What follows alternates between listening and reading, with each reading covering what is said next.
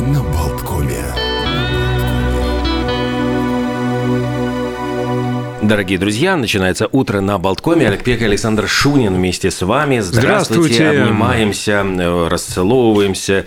И что делаем? И Еще бежим в лес. Конечно, орать, поплясать, покричать. В проснувшемся лесу. Такой сегодня странный день. Мы, как обычно, утро начинаем с праздников. Чаще всего они а, странными нам кажутся. Но вот, да, кто-то придумал в этот день отмечать День пляски в проснувшемся лесу. Речь, конечно, идет о приходе весны, пробуждении природы. И сегодня, выходя на улицу или даже посмотрев в окно, можно понять, да, вот она весна, вот она опять солнышко, немножко свежо пока еще на улице, где-то плюс ага, 5. Свежо как-то. Но согреется до плюс 12. И на том спасибо. Э, Сегодня еще очень интересный праздник Всемирный день радиолюбителя. И причем я понимаю, что это не любители радио Болтком, которые ходят с радиоприемничком и все время, значит, слушают. Нет, а здесь речь Этот идет- праздник мы отмечаем каждый день. И огромное вам спасибо, что слушаете нас. А, А мы вас. Э, Речь идет о скорее тех радиолюбителях, которые э, переговариваются там морзянкой. Это вот в 25 году его установил Международный союз радиолюбителей. И в то время, знаете, не было еще интернета, не было чатов, не было соцсетей. Это даже сейчас невозможно представить. Но люди э, для того, чтобы найти, может быть, друзей, знакомых где-то за рубежом, что, кстати, в Советском Союзе не приветствовалось в то время особенно. Э, Вот эти самые радиолюбители забирались там с антенками куда-то и начинали там э, морзяночками перестукиваться, значит, через... Седьмой, седьмой, отвечай, седьмой, я тебя не слышу. Причем э, делалось же это на разных языках. Я понимаю, что там ведь в раз...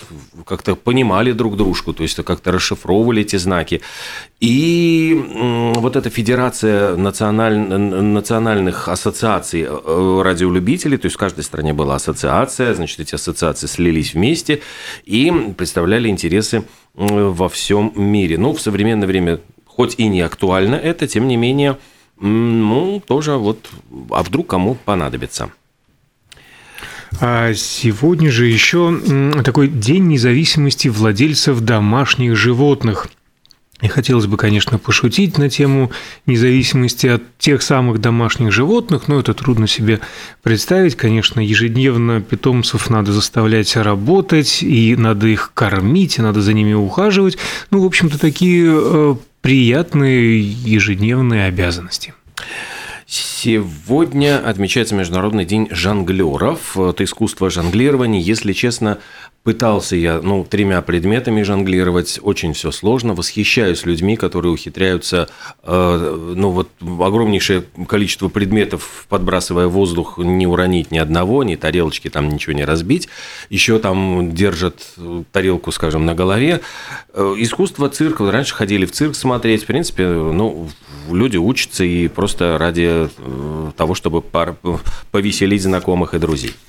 А Есть история о Милоше Формане, А, когда он еще не был всемирно известным телережиссером, работал на чешском телевидении, он должен был согласовывать все а, реплики, которые звучали в эфире, и однажды пригласил двух жонглеров, которые вообще без слов выступали, но цензоры настояли и требовали текст выступления.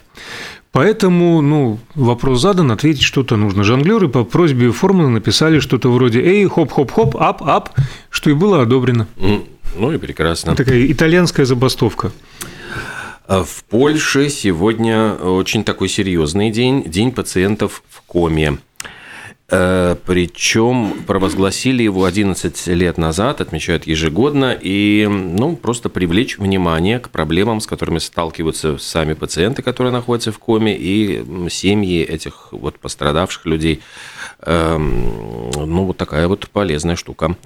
А Сегодня же, говоря о пострадавших, о трагедии, э, день катастрофы, день памяти о Холокосте евреев со всего мира, а, вспоминают о страданиях э, своих предков, и, возможно, кто-то еще жив остался, кто был свидетелем этой действительно катастрофы.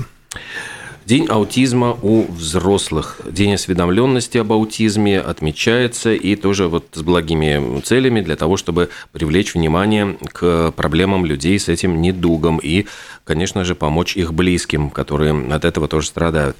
И на самом деле расстройство аутистического спектра – это проблемы вот социализации, какое-то повторяющееся поведение, невербальные коммуникации, ну, наверное, блестяще там все это воплотил на экране «Человек дождя» Дастин Хоффман, за что получил Оскар в свое время. Э, да, ну вот... Э, да, восхитительный фильм. Просят, ну, как напоминание о том, что люди с аутизмом, тем не менее, они вносят значительный вклад в область искусства, а также науки и многих других областей. Сегодня в Соединенных Штатах день пиньяты.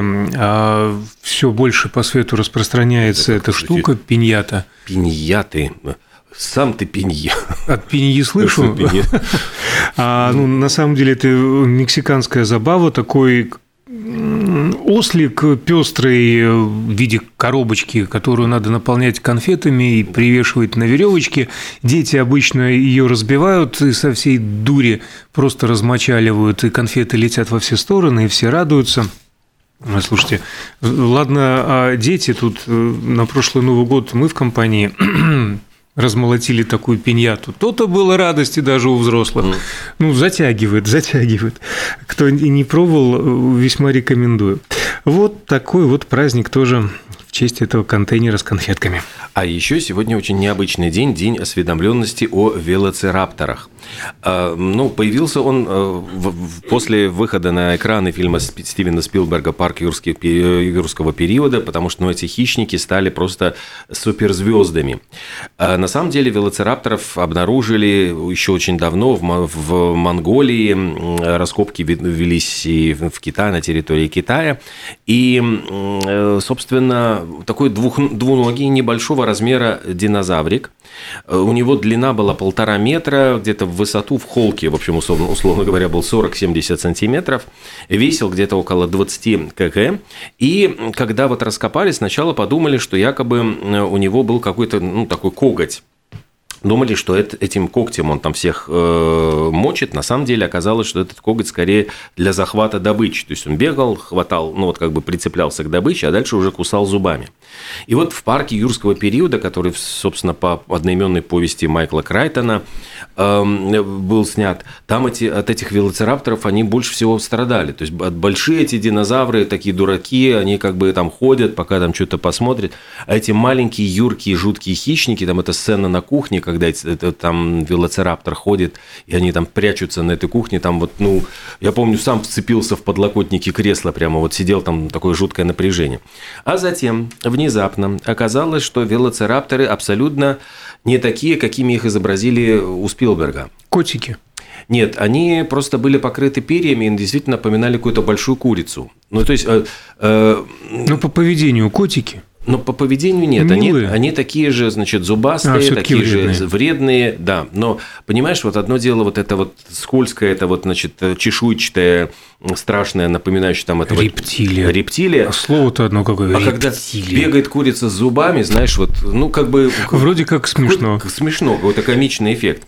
И обнаружили, что, значит, может быть, все таки это, ну, там есть у них другие Э, динозаврики, которых э, называют э, диноних, диноних.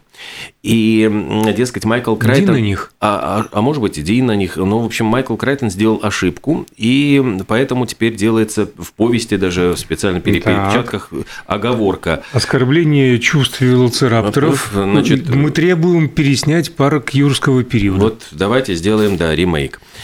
Ну, и также говорят, что вот немножечко его там и увеличили, он там достаточно был не, не, не такой для большой. Драмати... Все для драматического для эффекта, все, чтобы заработать звонкий доллар. Ну, что ж такое, а? А кто как зарабатывает тот самый звонкий доллар, евро и другие валюты? День газетных обозревателей сегодня тоже отмечается такие вот публицисты, которые а, прорывают свою экспертность в написании каких-то тех или иных обзоров. Мнение может не совпадать с большинством, но обязательно имеет и сторонников. Вот такая журналистика мнений, что называется. Очень странный день сегодня, день благодарности электромонтеру. А что ж странного-то? Э, Все ну, профессии хороши, всем да, ну, спасибо. Как бы почему-то вот именно не все профессии от, отмечаются, там всего 365 дней в году, и электромонтеров отдельно вот выделили. Я, например, буду рад и счастлив поблагодарить каждого электромонтера, который уже несколько месяцев работает в подъезде, где я живу, и протягивают новую проводку. Ну, как-то просто очень слишком долго ну, затянулись а работы. Протягивают проводку, а проводку вы думали, может быть, отблагодарить электромонтера? И, глядишь, работы пойдут быстрее. Это современные электромонтеры, а. они при исполнении ни-ни. Ох, как ни, все сложно. Никакой там пиньяты. Э, ну и говорят, да, что это ж не только преданность своему делу, это не только круглосуточная работа, но и опасная работа, поскольку необходимое снаряжение, и э, нужно подниматься на высоту сотни, там бывает там этих метров, ну, там десятки над землей, ну и риск, тоже риск присутствует.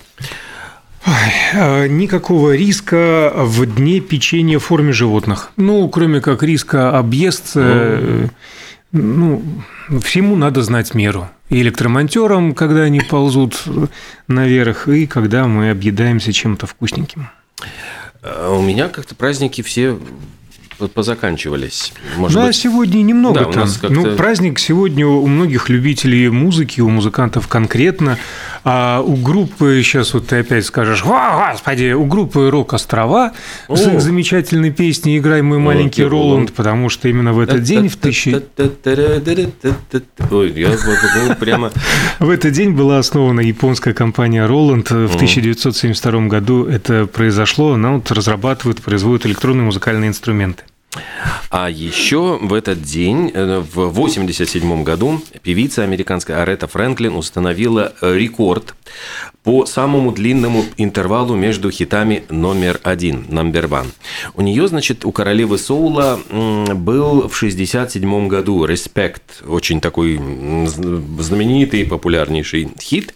И а следующий «Респект» она... А следующий «Респект» получила она через 19 лет и 10 месяцев. И то она не лично, а в дуэте с Джорджем Майклом. И это была песня «I knew you were waiting for me». Э, в общем, они спели вдвоем, пленили сердца слушателей. Ну и смотрите, вот не, не подзабыли, все-таки 19 лет, 10 месяцев прошло, а все равно на первом месте оказалось. В этот же день 18 сегодня уже 18 апреля, господи, скоро майские праздники. А, кстати, опять длинные выходные. Да. Там одна неделя, да. всего два рабочих дня, вторник и среда, потому что 1 мая, угу. выходной понедельник, потом 4 5 потом суббота, воскресенье. В общем, не переработаем. Так вот, 18 апреля 1902 года в Дании впервые в мире была применена дактилоскопия для познания преступника.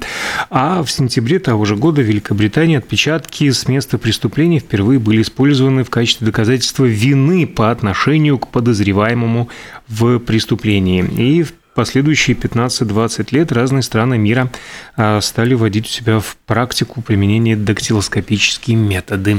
Э, кстати, я э, читал, вот есть книжка прекрасная «Сто лет криминалистики», по-моему, норвежский автор Торвальд, и у него книжка эта читается прямо как детектив, потому что там собраны вот именно реальные истории, преступления, и, по-моему, эта история рассказывалась так, что там была э, убита женщина, в общем, ее там зарезали, там море крови, и преступник оставил кровавый отпечаток руки и тогда вот уже знали о том, что действительно не повторяются отпечатки пальцев. Это было известно, там даже в какой-то момент э, это использовалось, знаешь, в компании американской, где работали китайцы, э, вот их было очень тяжело отличить, и вот для того, чтобы, потому что многие там, получив деньги в кассе, они тут же забегали, становились опять в конец очереди, и, значит, по второму разу пытались получить зарплату, ну, называясь уже другим именем.